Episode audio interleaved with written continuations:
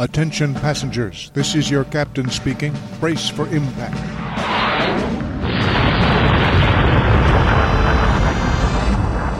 This is Tom Lewis.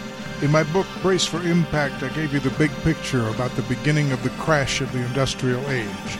Here on the Daily Impact, we chronicle the downward spiral. For most of my life, I relished every technological advance that came my way.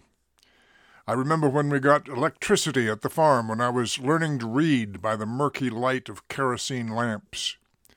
I remember the thrill of being able to illuminate an entire room with brilliant light simply by flicking a switch. Other blessings followed. A constant supply of hot water. A self-igniting furnace controlled by a thermostat that kept the whole house at a constant temperature. A television set that allowed us to watch movies in our living room. I remember the uncharacteristic grin of pure delight on my father's face when he took me for a ride in our brand-new 1953 Oldsmobile to demonstrate the wonders of an automatic transmission. The wonders kept on coming, and their memory remains crystal clear in my mind. The first time I heard an orchestra recorded in stereophonic sound, it was Tchaikovsky. My first time on a jet plane.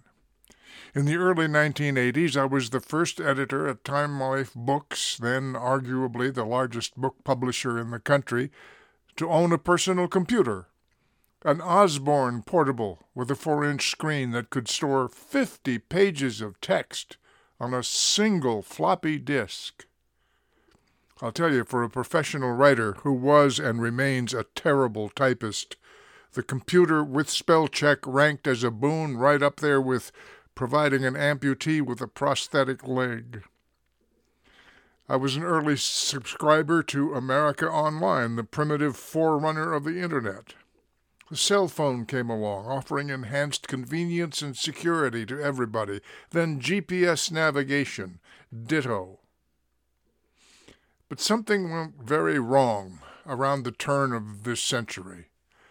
Tech companies stopped coming up with new ways to bless our lives and started trying to con us into buying or investing in the next big thing.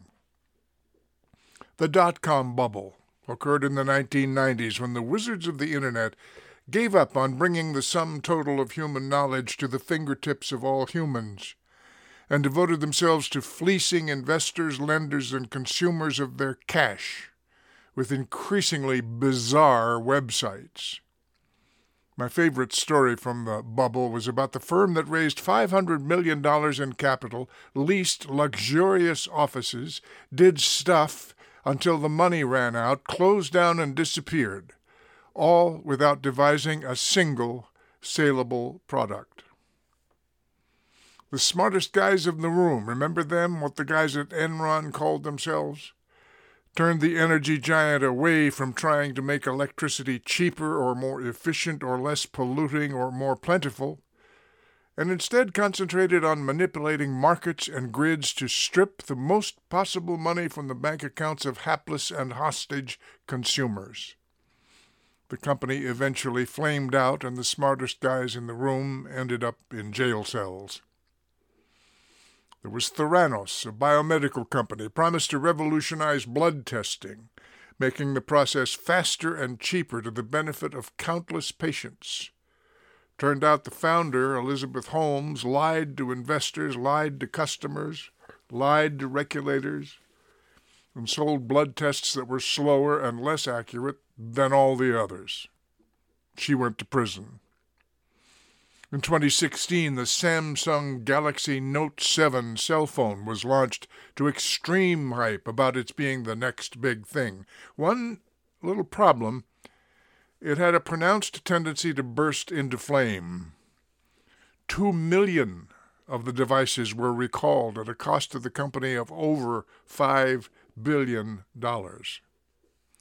The same year brought the first major cryptocurrency scandal when a company called OneCoin went from billion-dollar super investment to busted Ponzi scheme in less than a year. Many other examples followed. All these years later, I have not found anyone who can explain to me what cryptocurrency is, and I'm not sure the problem is mine. And the beat goes on. The next big thing was virtual reality, about which Facebook was so hyped it changed its company name to Meta to signal its total devotion to VR, which lasted, that devotion, less than a year. Turned out nobody was interested in spending thousands of dollars for a clunky headset to help them pretend they were somewhere else. Go figure. So the tech world gracefully pivoted to artificial intelligence, which uses enormous amounts of energy and capital to ghostwrite papers and articles, provide lonely people with virtual companionship, and produce faked nude photos of celebrities and neighbors. So here I am, a slow old bull surrounded by snarling marketers, trying to land a kick once in a while and laboring mightily to avoid all contact with and all expenditures on the lies and scams and the bogus boons that just keep on coming. Could we all please just go back to 1950? To keep up with the ways our industrial world is falling apart, subscribe to the Daily Impact.